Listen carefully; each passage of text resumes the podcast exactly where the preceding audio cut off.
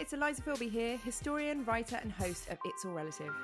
Now, it's been an extremely long time since this podcast appeared in your feed, but I just had to share some extra special content that we recorded over the summer. As with the first season, we have interviewed two different generations of the same famous family. This conversation, though, was recorded before the most recent episodes of political turmoil to beset Britain, but nonetheless, these reflections feel as relevant now as they did when they were recorded. Hope you enjoy listening to Alistair and Grace Campbell. If you are at all familiar with Alistair Campbell, chances are you have a strong opinion about him. As the former director of communications to Tony Blair, Campbell's media management and message discipline was instrumental in making the Labour Party electable again. Once his time in the political spotlight was over, Campbell could so easily have faded into obscurity, retreating into corporate PR or the after dinner speaking circuit like his predecessors. And yet he chose not to, finding fresh prominence defending Blairism in the age of Corbyn, campaigning for a second Brexit referendum, and most recently in the chart topping The Rest is Politics podcast with fellow outlier, former Conservative MP Rory Stewart. Campbell has become one of the most thought provoking campaigners on mental health, detailing his own struggles with addiction and depression, and doing so with a brutal honesty, an intellectual curiosity, and a political edge not to mention a level of self reflection that you rarely see in public figures these days. Oh, I could listen to this all day. Alistair is joined by his daughter, comedian and feminist campaigner Grace Campbell. Grace was just three when Labour won victory in 1997. Growing up in the political cauldron was the inspiration for her one woman show at Edinburgh Fringe, Why I'm Never Going Into Politics. But it was her debut book, Amazing Disgrace, where her millennial feminist zeal was truly unleashed. When I was younger, she said, I wanted to be like my dad, someone who was loud, who could lead conversations and make people laugh. Grace, Alistair, welcome to It's All Relative. Absolutely loved that. Um, but why, why I've she, never why- heard anything so wonderfully. Honestly, research. I don't remember Well- saying any of those things, but I definitely did. Why was I Campbell and she was Grace? Sorry? Why was I Campbell and she was Grace? And by the way, I'm 65 this month. Oh gosh, oh gosh. Okay, Don't worry. I'll, I'll edit that. He's also not a workaholic. He's asleep like all the time. well, I've had, well, I feel like I've lived with both of you for the past week actually, because I've been delving deeply into your writings, At your podcast that you did jointly together. What I'm intrigued by is your relationship. So I wondered, let's start with you, Grace. How would you describe your relationship with your dad?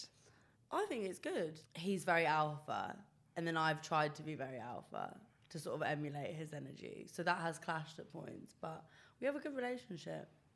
Yeah, definitely. Is there anything that you feel sort of cringe when you listen to her comedy, or you get embarrassed by? Uh, I mean, some of the some of the sex stuff I could probably live without. Uh, if it That's was- why he's amazing. Because he, he would never be like, I'm not coming or I can't sit through that. Him and my mum, they're just so game. People ask me that all the time. I think, how do I think, manage? Yeah. I think So- mum. I think mum finds it even harder than I do. Yeah. I, what I do when I'm watching Grace perform, actually, the Edinburgh show you mentioned, because that was a lot about us. That I just found that really funny to be in the audience. She's taking the piss out of me. The audience are looking around to see if I'm laughing, and I found it very funny. She's always been able to make me laugh ever since she was little, um, and that's quite a big deal, I think, in any relationship. Um, and then there was one she did at Bush Hall recently. I went, and the audience was 90% young women. Um, I was definitely the oldest person in the room. I was one of a very small number of men. I was sitting next to Fiona, and she comes on, and the first thing she says is, "Go on." To the audience, go on, admit it. You're looking and thinking, I bet she does anal. My friend sat in front of them and said it was like the best thing in the world because he would hear my dad go, What did she just say? and my mum would be like, That she got chlamydia. But you know, I put myself into a kind of outer body situation. I, I, I pretend that I'm just watching a comedian. Mm-hmm. And, and and likewise, then, Grace, do you kind of see your dad's tweets and be like, "Oh, dad," or go on his Instagram lives and be a bit like, "Oh, please, just What's turn wrong with them." my Instagram life?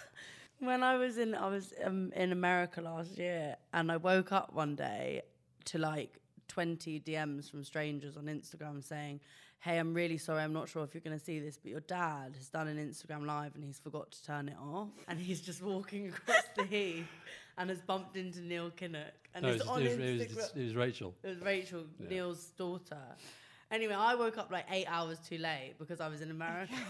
and luckily, you realised before you bitched about anyone. And what do you disagree about? I get a bit agitated by Grace's loudness, uh, and I mean both her uh, physical loudness that she speaks very, very loudly. Fiona and I are very, very quiet in the way we speak, and also her, the loudness of her personality. So that which I like most of the time, but sometimes it can be very, very wearing. You know, it's like if she comes, if she comes, if something is going wrong in Grace's life, it isn't just that she's lost her phone. It's just that she's lost her phone, and that is the biggest loss of any phone that there has ever been anywhere in the world. And why aren't we as upset and angry? And So, what, what about politics? Grace, I read that you had a sort of flirtation with Corbyn. Yeah, but that was when like that- Corbyn had somewhat of an appeal. Did that cause pretty any quickly. ructions between you two, or were you just. Yeah, it did, but they were just both very patronising, and they were like, "We're old, you're young, you're we're smart, you're No, dumb." Very it wasn't that. from well, I remember we were on holiday in France, and Grace was saying, "I think I'll vote for Corbyn," and I was like, "Well, you know, if Corbyn becomes leader of the Labour Party, I think it's possible we'll never win again." By the way, you've asked me about her things that annoy me. I love Grace to bits, right? Uh, by the way, I didn't get to say what I don't like about Oh, him. sorry, we'll just- come No, back we'll to come, that. we'll come no, back it's- to that. We'll I've come back to that. it. I've parked We'll it. come to that. um, is that she does sort of sometimes talk about things like politics as though she knows more than we do and she's got more experience than we have. And we don't really understand politics in the way that she does because she's young. Right. Well, I think I understand politics quite well because I'm older and I've been involved in it for a very long time. But Grace will quite often say, You don't really know what you're talking about. I haven't said that for years. Now I've matured and I can see that you know more than I do on certain things, same way I know more than you do on certain Yeah. things. Yeah. Um, So, so what, annoys, what annoys you about me? I think you're a perfect human. Honestly. Um, what you've just got absolutely no patience. You've got no patience. You very snap. You snap too easily. Mm. Mm. But g- getting back to the generational divide, then, what makes it feel most apparent, the generational Well, this is kind of what I'm saying because you would think, right, with like, I go on stage and I talk about the kinds of things that, like, even comedians I know who are my age, women, would never, ever, ever do if their parents were in the room, right? I've never, ever, ever felt that there's anything I can't say in front of them, or there's a, not a boundary that I can't push in my work.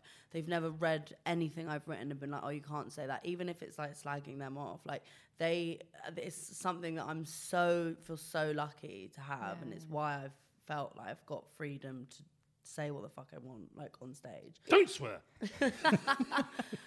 But so I don't know if you're going to find much because that would be the one mm. thing that you might think that we'd have some like push and pull on, but we don't. So in I mean, look, we've got a generational divide on. He thinks I'm spoiled. He claims that he like grew up living in a gutter and like really struggled in life. I don't believe it. Like I met his parents. They seem really mid- middle class, but he sort of has this narrative that like I've had it really easy never, and never. like super super spoiled and like nepotism and everything, which is true. What if, if you are spoiled, whose fault is that? Parent? A little bit. I don't think we do spoil them. Um, but it's things like, no, it's less spoiled. I think Grace is unbelievably entitled in relation to us. So, like, you know, if we're. If we, if we if we have a plan to do something but it doesn't fit with what Grace actually suddenly decides is a better thing to do, it's like we have caused World War Three. What I'm interested in is has has how has Grace influenced your views on certain things? So maybe so fem- much. feminism. Yeah, but that's what I'm saying. We used to clash. But He, he I don't know if you know, but he once did this LBC thing, phone in, and then I called in, and we were actually clashing quite a lot on things. And like, you know, he would be so, oh, don't talk about your periods, or don't talk about that. Whereas now I've pushed him to the point that he just sort of is numb to it. Have you Yeah. have you become a better feminist? I was at a football match the other day. It was a very kind of, it was quite a blokey kind of session, and they were there was quite a lot of women's football was on the telly, Arsenal, West Ham, and there was a lot of kind of oh, who wants to watch women play football? And I was saying, listen, I think it's great women play football. Uh, I think I'd have, there's a possibility that I'd have been more in the other camp because I now see it on the I've got to see a bigger picture. Um, and I found no, I do think the Grace definitely changed my views He's been so good at like if he gets asked to do something and it's like there's like one woman on the panel now, like he'll observe that and comment on it and say I'm not doing this unless it's like more diversity. And also he's really good at calling stuff out now, like sexism. Mm. When you see it online, I don't even have to prompt you, and I'll go mm. online and you've done a, a cracking tweet about it. cracking tweet. Grace, can you just take us back what it was like to be a young kid running around the corridors of number 10 and, and, and how that was and how that impacted you? I didn't know any different, like mm. genuinely. He started working for Tony Blair when I was three weeks old, so it was all I knew really. Actually, mm. what I w- found more difficult to get used to is when we were no longer powerful. that was awful. Where's the chauffeur gone? and I was no longer like meeting the Spice Girls and being able to go to whatever concert I wanted to go to. You still, when, when have you never gone to a concert that you wanted to go to? I've wanted Glastonbury tickets. Oh, five but I years hate, in I a don't, th- that's something we disagree on. I don't get the Glastonbury thing at all. No, I'm but not- so I'm that not gonna was bust more the what. I wasn't used to was when it suddenly stopped and he was at home all the time, and that was nice in a way. But then I was like, God, we're like not important or relevant anymore. I'm gonna have to do it myself. I'm imagining this kind of coterie of kind of Blair babies, you know, kind of. No, I think that the, the obviously the Blair children, but they were probably the only children that you, and, and Philip Gould's kids. No, and, and, and it was, you know, the fact that Fiona was working with Cherie. I, I remember once taking the Blair boys to an Oasis concert because neither of their parents could.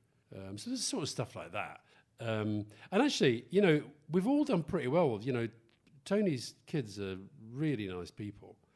Uh, I th- hope my kids are, and I think they are, and I think most people who know them think they are. Um, and they're all sort of doing very different things. What I like about all three of our kids is that they're all doing stuff that I probably wouldn't do.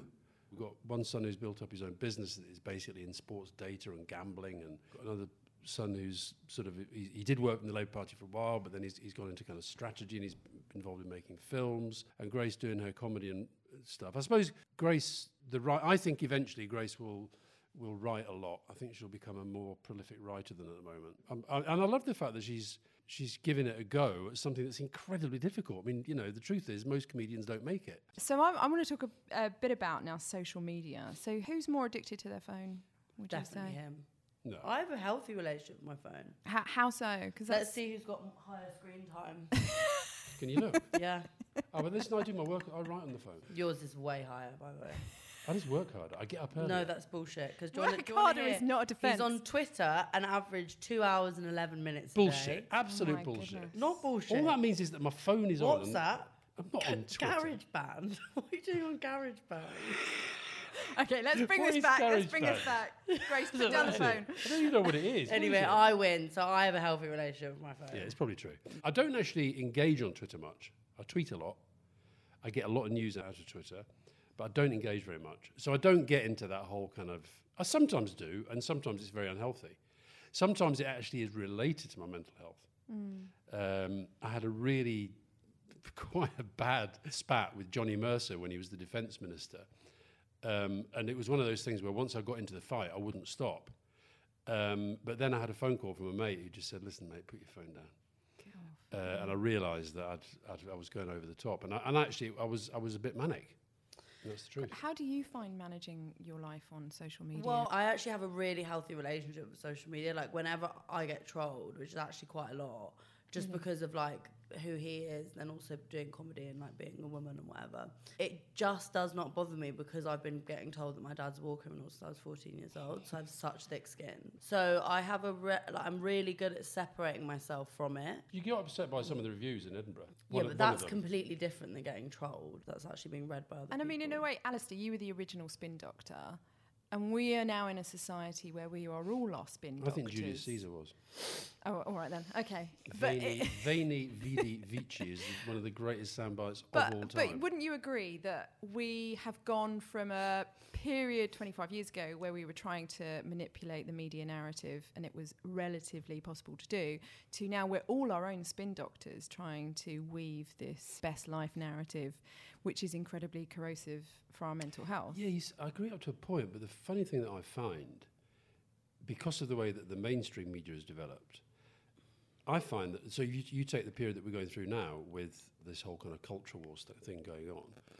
Um, you'd think with a more atomized social media landscape that it would be much harder for a government with a very clear, I think, really unpleasant messaging narrative to be able to get that across. But because they've got the newspapers so in their pocket, mm-hmm. they can do it. And they've got all these client journalists who are very, very loud and vocal on social media.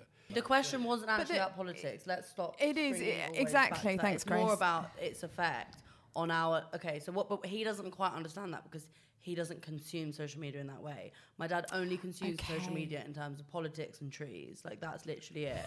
Football. Whereas like yeah, and football, fine. Whereas like the way that I'm fed and have been fed social media is a much more exactly what you're saying. It's like, look at um, how amazing my life is. Look at how okay, great yeah. my partner is, and you know that's something that, that, I've just been countering, and I've never ever mm. again probably because I've got this really thick skin. Mm. I think it's such bullshit, mm. and so like I and I think that's what I've always tried to do on social media is mm. be very much more like you don't have to be like living this great. And do you think your life. generation is turning against that kind of hashtag perfect life? I think it's life? becoming quite cringe to still be doing that. I think. I mean, look, there are always going to be like basic people who like want that, but I think it is because it's not the sort of like popular consensus anymore. No, I think it's much cooler to be like. I don't, I don't like give a shit. I'll be honest about be what real. I'm going through. Yeah. Be I think this thing about thick skin's is interesting though, because I, I, funny enough, Rory Stewart and I talked about that this morning. Uh, where he was saying that my kind of view of politics, politicians is they've got to be able to take it, and he said that's very limiting for the sort of person who might be able, might be able to take it. Part of the book that I'm working on at the moment is about saying to young people, listen, if you really believe stuff, get involved and get engaged. And it's not I'm saying you have to have a thin skin and ignore it, but you do have to learn how to deal with it. And I think it probably. But how would you? Because I because I say this to to people a lot because like I said like there's so many people like that I'm friends with who are really affected by it. Like there's this website called Tattle, which is like mm. evil, mm. and they talk about me and my friends a lot on it. And I just don't read it. I have no desire to, and I never will. But it's like a horrible website. People bitch about like influencers, and they talk about Anoni a lot on it. And she religiously reads it, and I can't understand why she does because it's like self harm. But when I say to her, just stop reading, it's like that's so much easier said than done. yeah. And so, how do you help someone I think develop show, a thicker skin? Well, I think it's working out when it matters and when it doesn't. And I know that's e- also mm. easier said than done. Mm. But like I always say, if you're being attacked a lot over stuff, you've got to decide for yourself. Well, have they got a point? Mm. If you decide they haven't got a point, that it's just abuse, then just look the other way. Don't let it into your head. Now I know that's quite difficult, but it's something that I think you can develop and learn and Grace has done that. There's no doubt about that. Grace is absolutely brilliant. Just sort of, I remember there's one in that Trump, that Trump demo when mm. this guy comes up and he's. I, I thought he was going to hit me right, and Grace is just straight in his face, and I just kind of, you know, I just mm. disappear into the crowd uh-huh. like a bulldog. I'm thinking about this a lot at the moment. One of the most impressive things that I think that stand-up comedians can do is, is like talking to the audience, right? And not just like hecklers, but like the way that you, you can communicate with people like on the cuff. I used to have a really bad temper so if something like that happened when I was 15, I would have like lost my rag, and then you'd have been shouting at me for shouting at the person. And the best way to deal with people like that is really Humour. calmly, because it freaks them out. Because then they're more like, oh my god, I feel like an mm. idiot because this person's in the face of me abusing them, just being so chill and like, I don't know why you care. Just you know, my friend said this thing the other day. This waiter was really rude to me, and he was like really shouting at me for no reason. Just turned to him and said, you seem really distressed. Are you okay? and that really freaked him out because then he felt like, because he was, for, for, I just triggered him. I had no idea what happened. I think I reminded him of If you someone. diffuse it, you're disarming people. Yeah, exactly. Alistair, I wonder if you could just talk a bit about, obviously, you've done so much to break down the stigma surrounding mental health and the conversations and the openness around mental health. Could you just briefly touch on how there was perhaps a very different culture in your parents' day and how you sought to break that down within your own family? Um, well, it sort of started with my family in a way. The, my very, very first experience of mental illness was when we was, were in the island where my dad came from, in the Hebrides, Tiree. And somebody who was on a neighbouring croft was being sectioned. Uh, I was only about seven or eight. I was absolutely mesmerised by it. Um, and the you know there's an ambulance, the police Who cars. Was it? Well, it was a guy called Sydney, um, and it, what was extraordinary though was this. I, I was watching this thing going on, but nobody quite wanted to say what it was all about. Yeah. Um, and it's because it quotes you didn't talk about it. So oh, it was like lots of oh poor Sydney, oh poor Sydney, and whatever. And then I remember my mum, who you know, as Grace will testify, one of the nicest people ever breathed, and sort of really kind to everybody and what have you. And but she, I remember she had a, a relative who I now know had really bad depression and anxiety, but it was always called, you know, she's got she, oh, she, she's got she's got a bit of nerves. you know, Nerves, it was always this sort of language. And then what the big turning point for us was when my brother was diagnosed with schizophrenia, because then we had to learn about it and just get more stuck in. But even with that, my mum, when I started to get involved in campaigning on mental health, and that was the real reason was my brother and my own issues sort of came later. Um, but my mum was always very, very worried about it. It was almost like, you know, and actually your mum was, Fiona was as well. When I mm. first started talking about it, she wasn't, she wasn't enthusiastic. It was like, why are you putting yourself out there? I felt a really powerful need Did to you? do it. I did, Yeah. yeah.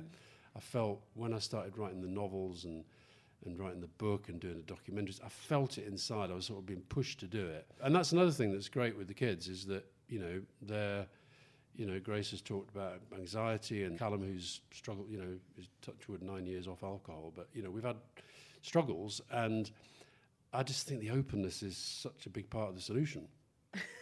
So I'm just thinking about What? the expose that I'm going to write about you one day. Okay. Oh, So pray we've tell. got this ongoing joke, yeah, that he's like the face of talking about mental health when I come in and I'm like convinced I have cancer because I have like really bad OCD and like terrible health anxiety. He's just like shut the fuck up. No, and I'm not that's going to be I- my my expose one day. Is Alistair Campbell's not actually No, um, excuse me. great as he thinks. Can I just is. put this in context? Fiona and I are lying in bed, fast asleep, and Grace comes in to tell us, as she's on the phone to 999, she's having a heart attack. And I said, Grace, you're not having a heart attack. Let us get back to sleep. Right? Uh, and then I, we'd seen I Daniel Blake, and at the end, you know, not to spoil it, but there's a heart attack, and then I had what is called a phantom heart attack, which is like a empathy. Like I woke up in the middle of the night, but it was a panic attack basically. Anyway, that's another story. Um, I remember when he first t- told me that he had depression, and then I remember when I then had my first panic attack, and it did feel like I had a bit more of an understanding of what this was. Well, I remember actually I was in Paris and I called my mum, and I hadn't slept for two days because I had this panic attack, but I thought I'd been drugged, so I thought I was like hallucinating. And I called my mum and I described to her what had happened, and she said, "Oh, it sounds like you've got anxiety." I was like, what is that? I didn't know what it was. She was like, oh, your dad's got that. And my dad did Andrew Marr when we were younger, and he had a panic attack like during the show. I remember watching that and thinking, what the fuck is he doing? Just speak. And then I, you know, as I started to experience it, I really understood what it felt like. I think mm. actually anxiety, all mental health conditions are so hard to empathize with unless you've felt them, mm. basically, which is why it can be sometimes infuriating and it's not their fault talking to people who don't know what you're talking about because it mm-hmm. almost think it feels like they're like oh okay it's like they're it feels like they're sort of talking to you like you're talking about like an imaginary friend Right. and they're like not quite understanding it or grasping it and then you feel a bit even- more mad Do you think that's true even now? I think people try so hard, but it is so hard to understand exactly what it feels like. And actually, everyone's mental health condition also feels different. It's like mm. my experiences of like anxiety will feel really different to his. But it is really difficult. And it's difficult because, say, if I'm sitting here right now, I mean, I'm not right now, but say- if I was sitting here right now and then tomorrow I said to you that whole time I was having an out of body experience, you wouldn't have known mm. because I'm really good at pretending I'm fine. I once did a whole stand up show. The whole show, I wasn't in my body. I was like up there watching myself perform. No one in the audience would have known. So it is hard because, like, do you know what I mean? Hmm. It's hard to articulate when it's happening. 'cause you don't want to like speak on it to make it worse. What's the political end result here? Because, you know, say in the 30s and 40s, you had that momentum towards the formation of the National Health Service. Hmm. Are we heading now towards the formation of a National Mental Health Service? well, I wish we were. Not with this government, no. Not with this government, but the conversation is changing, right? And so, what's the the goal? I, look, for me, the, the goal's already there in the National Health Service Constitution, which is parity between physical and mental health. And I think a lot of this is about, you know, mental health in the family, mental health in the workplace. But also access to therapy. Yes. I mean, the problem is at the moment, like, it's so hard to get therapy. talking about your mental health is amazing, right? Talking about it with your friends and family. Talking to a professional is incredibly important, especially if you're in like a crisis. I think it's about serv- the big thing is about services, but I think the attitudes will help shape that. Mm. But at the moment, I honestly feel we're going forward on attitudes and backwards on services, and mm. that's a real problem. But there is a potential for mental health provision being a vote winner in a Totally. sense. Yeah. There's a potential for it to end up saving the government loads and loads and loads mm. of money. I, go, I do mental health stuff in, in prisons, and if you go into prison, right, you basically meet people who, in the main, who should be in hospital. Okay, a lot of them may have done bad things and they're a danger to society, but in part they're a danger to society because of the lives that they've led and the mental health problems that they're dealing with. But I'll tell you another story. Our um, Callum, our second son, who, when he got into trouble with alcohol, and actually, it's interesting about that when you said the thing about the generational thing. I made a lot of the same mistakes with him that people, my, the older generation to me, made with me. So even if you have had the experience, it doesn't always mm. help you deal with it well. But when he finally kind of hit his rock bottom, as it were, we got him into this rehab place in Scotland. Very expensive. You know, you, it was the only way we could do it. And the place was kept going, this place up in Scotland, by the Dutch government because the Dutch government were funding their toughest cases of addicts to go there and spend up to six months there to get sorted. Because the Dutch government had worked out if we don't do that, these people are just going to be in and out of prison, in and out of the divorce courts, in and out of violence, in and out of all the stuff that they were doing. So they're trying to fix them. Yeah. And that's the attitude to take. Yeah, we and have such so a broken view of the relationship between mental health and addiction, and it just absolutely makes no sense. Okay, so we're going to do the quick fire round Mm. now. Okay, so I just want you to each briefly tell me what was your first political memory, Alistair? First active political memory. Don't say 1997. no, that definitely wasn't that. Um, I've got a vague memory of my. I'll tell you one of the funniest. Well, it's not funny because somebody died. I was out in the garden with my dad and my uncle James, and my mum came out and said, "Ian McLeod's dead." And Ian McLeod was a member of the cabinet, and uh, my uncle James said, "What the Pipe Major?" Because he was he was a big bagpipe guy, and I was sort of confused by this Ian McLeod. So I remember Ian McLeod's death. I Were they the same person? No, not No, at all. Not at all. A totally different different person. Yeah, I struggle to to know what is a real memory and what is a, a learnt memory. So I think I can remember one of Harold Wilson's elections vividly, but I don't know if that's because I've seen so many pictures of it since. Okay, right. Um, And Grace, what about you? I mean, I just like probably It's my first memory would have been political. No, well, your first words were Gary Nedell. That's true.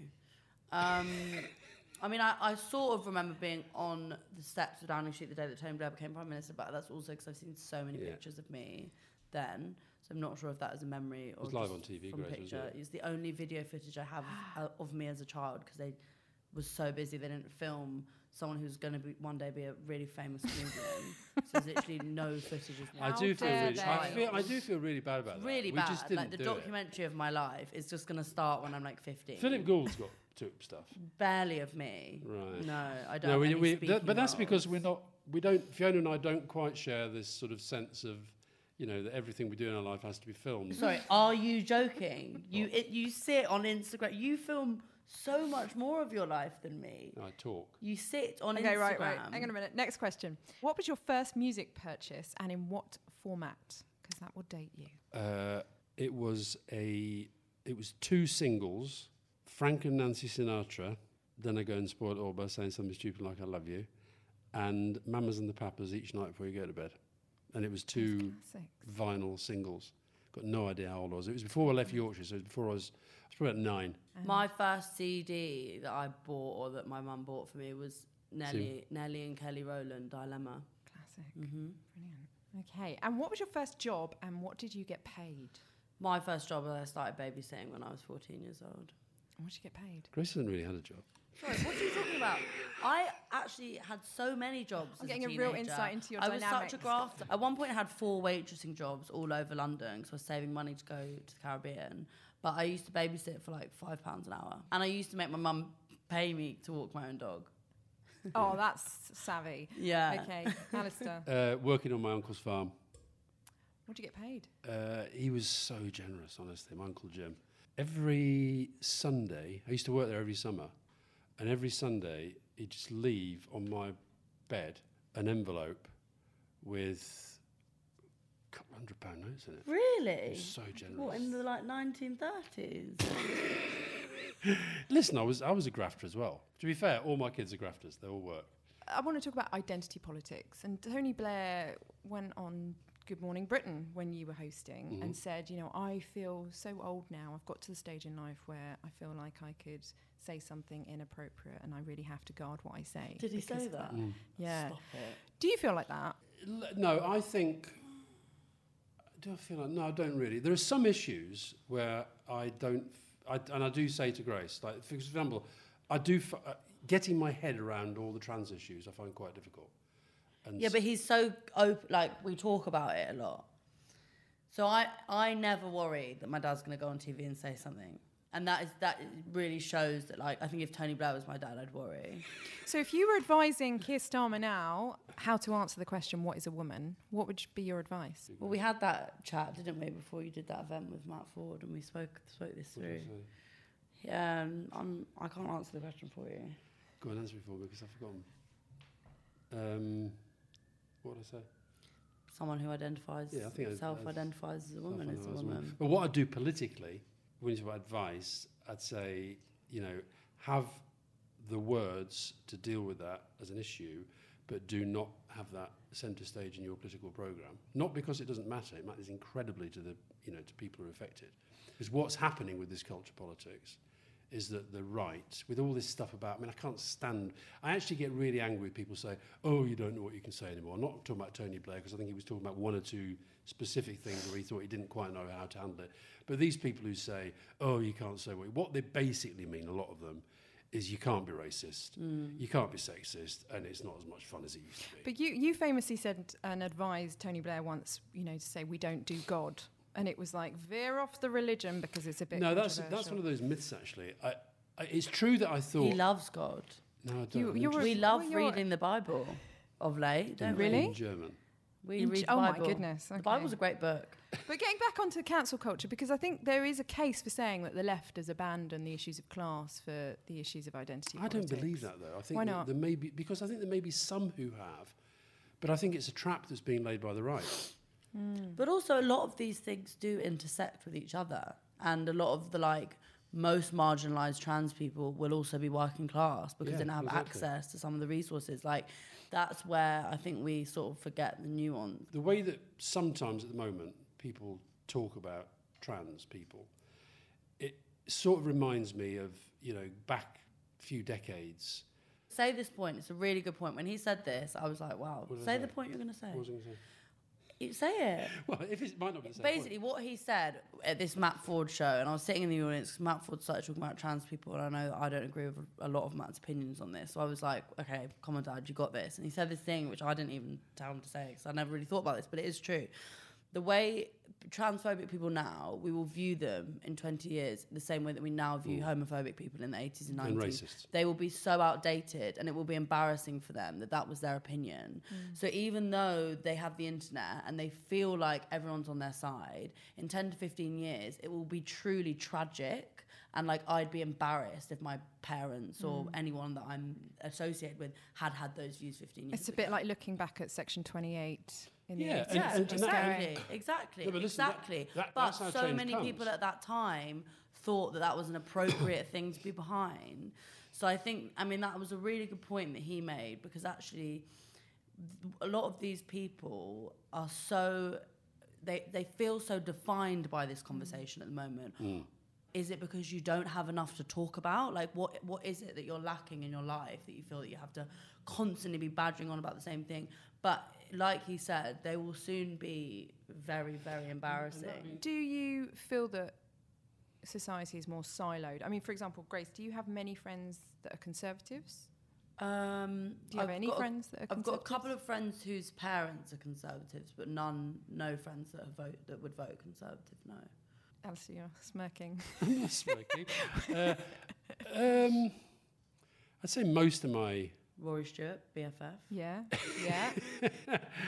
Uh, I'd say most, yeah, most most of my friends would have politics closer to mine, uh, but I don't think I define everything by politics. Got a few red lines in our house. What are they? Private education is quite a red line. Yeah, and and I would say I've fallen out with a lot of people on that, even people who would vote Labour. But when I have conversations with people who I'm friends with, and I say if you send your kids to private schools, we will really fall out about it at the time. And what about Brexiteers? I've got friends who voted Brexit, uh, and I'll never let them forget it. No, I've got friends who didn't vote, which I also think is just as offensive. But But I don't see that as being siloed, because they're they're only siloed if you say that they're utterly defined by their politics. So I've got I've got a friend I can think of who I know voted Brexit, but my friendship with them is defined by football. Uh, I've got another person, in, in, you know, not a close friend, but somebody I know who I know voted Brexit, but my life, my relationship with them is defined by the fact that I see them in the queue at the Lido every morning.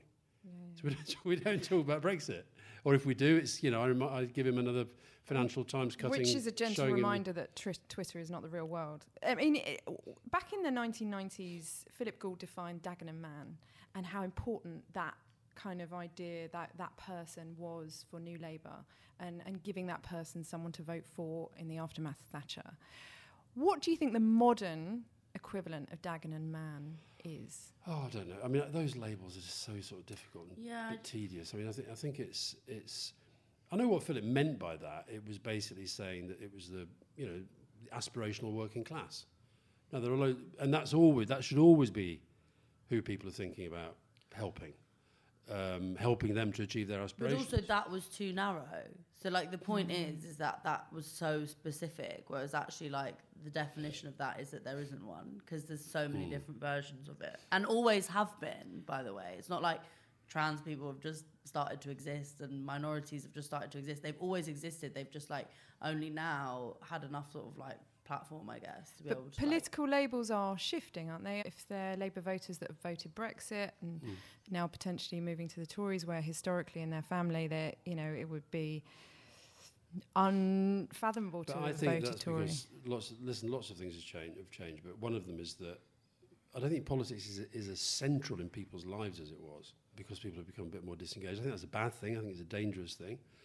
Um, but also, I just think parents uh, perhaps less prescriptive than maybe they were, um, and people move around a lot more. than People are more mobile.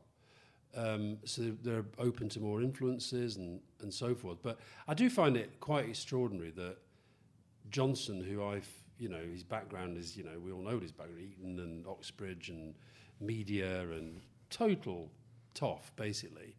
And yet somehow has managed to make this link with, quotes, the common man, for whom Johnson in his heart has complete contempt. But isn't that one of the signals of populism? I mean, whether you look at Trump Totally. or you know totally. Boris, it's people of the establishment establishment that are able to articulate the the views of. I mean, well, just think about the thing with him and, and Keir Starmer. Keir Starmer came from a working class family, had a pretty tough childhood, and yet Johnson feels capable of, of dismissing as the metropolitan elite Islington man. I mean, you could argue that Thatcher did that, Blair did that to a certain extent. No, this guy's in a different. This modern, the modern politician, Trump, him, Putin, Erdogan, the, they're in a different league. She did emphasise certain, you know, she'd never really talked about the fact that she married a millionaire and that was the one way that she was able to get into politics. Talked a lot about her father and living above the shop yeah, but and that's all of but that. I don't. I don't think that's a significant point. The point is that she had a vision. Uh, she knew what she wanted to do with power, and she knew why she wanted it to ch- to make change. I didn't agree with a lot of the change, but I could respect her.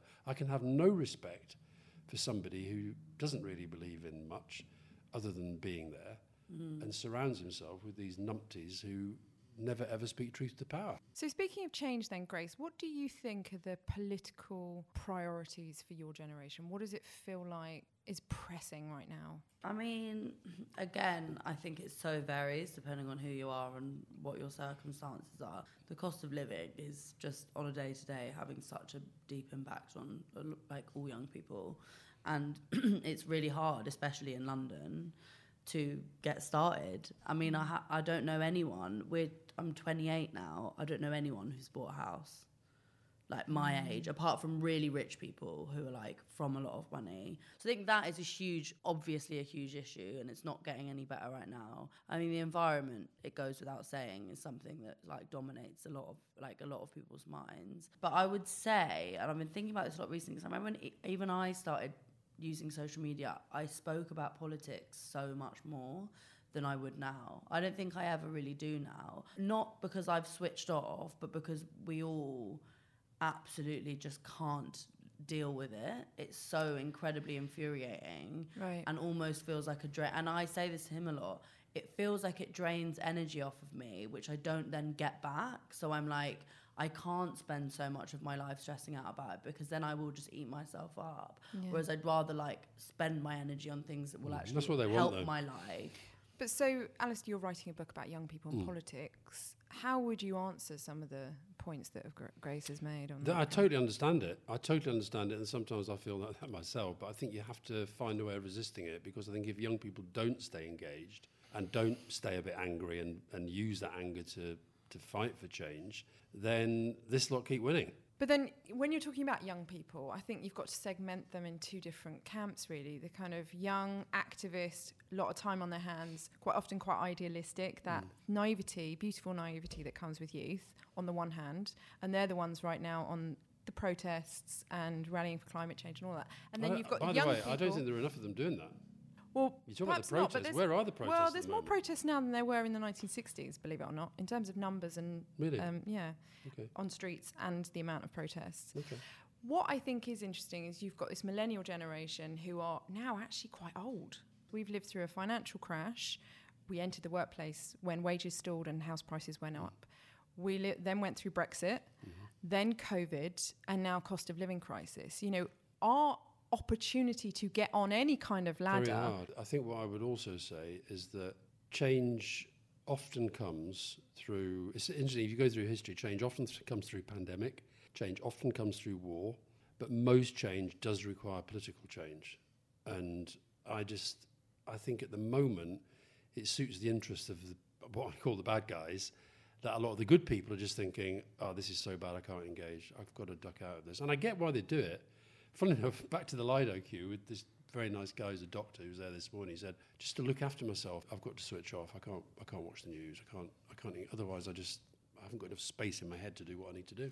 Yeah, and I think Grace is right. I think there's an exhaustion, particularly, Mm. I think, precipitated by Brexit and COVID. If people just have to ultimately look after themselves, which really is all you can do. Yeah, part of the book is before you can try and change the world and do all the things you're talking about. You can't do that if you no, don't but part of, the, feel part of the point of the mentally book strong. is actually I'll be identifying lots of young people who are doing stuff, who are making change. You know, there's some of them. I do find Greta Thunberg just an incredible phenomenon because you can't measure the change, but she she has. It's incredible what she's done in terms of using her personality profile, passion, etc. To you know to be such a, a voice of change, and then. You, somebody like Jack Mon- Monroe on food poverty, and there's loads of people who are just mm. doing stuff, mm. and that will bring change. Mm. It is change and it will bring more change. But ultimately, and what I'm saying to lots of people who, because I, I haven't got a title of the book yet, but the working title is But What Can I Do? Because that's what people ask all the time, but what can I do? And my answer is always, you do whatever you can. But you can also bring about change in smaller ways. One of my best friends from school's been elected to be a councillor in um, like South Hampstead, which is where, where we're from. Um, and she's someone who's definitely wants to do that on a bigger scale, is very ambitious, but also can see how much impact she can have Locally. locally. Yeah. So I also th- can see that, and he thinks on a much bigger scale, which I understand because that's professionally what you've been doing for such a long time. But you can do that on a very Yeah, small sure. scale and still feel like you've done something, basically. Right. On that positive note, I want to thank you both for your honesty and your reflections and your insights, and also this fantastic, illuminating insight into your relationship. thank you very much. You can hear more from Alistair by listening to his podcast, The Rest is Politics. It's become a must listen for these chaotic times. And you can see Grace on tour in 2023. Do check out her website for tickets. And to hear more from me, why don't you join thousands of subscribers and sign up to my fortnightly newsletter, where you will have access to exclusive articles and a space to discuss how we're changing as workers, consumers, and citizens. Find out more at www.elizafilby.com and do check out my content on TikTok, LinkedIn, Twitter, and Instagram at Eliza Filby. Finally, if you enjoyed this episode of It's All Relative, can I please, please ask that you review and share its contents? It helps spread the word. Thank you for listening.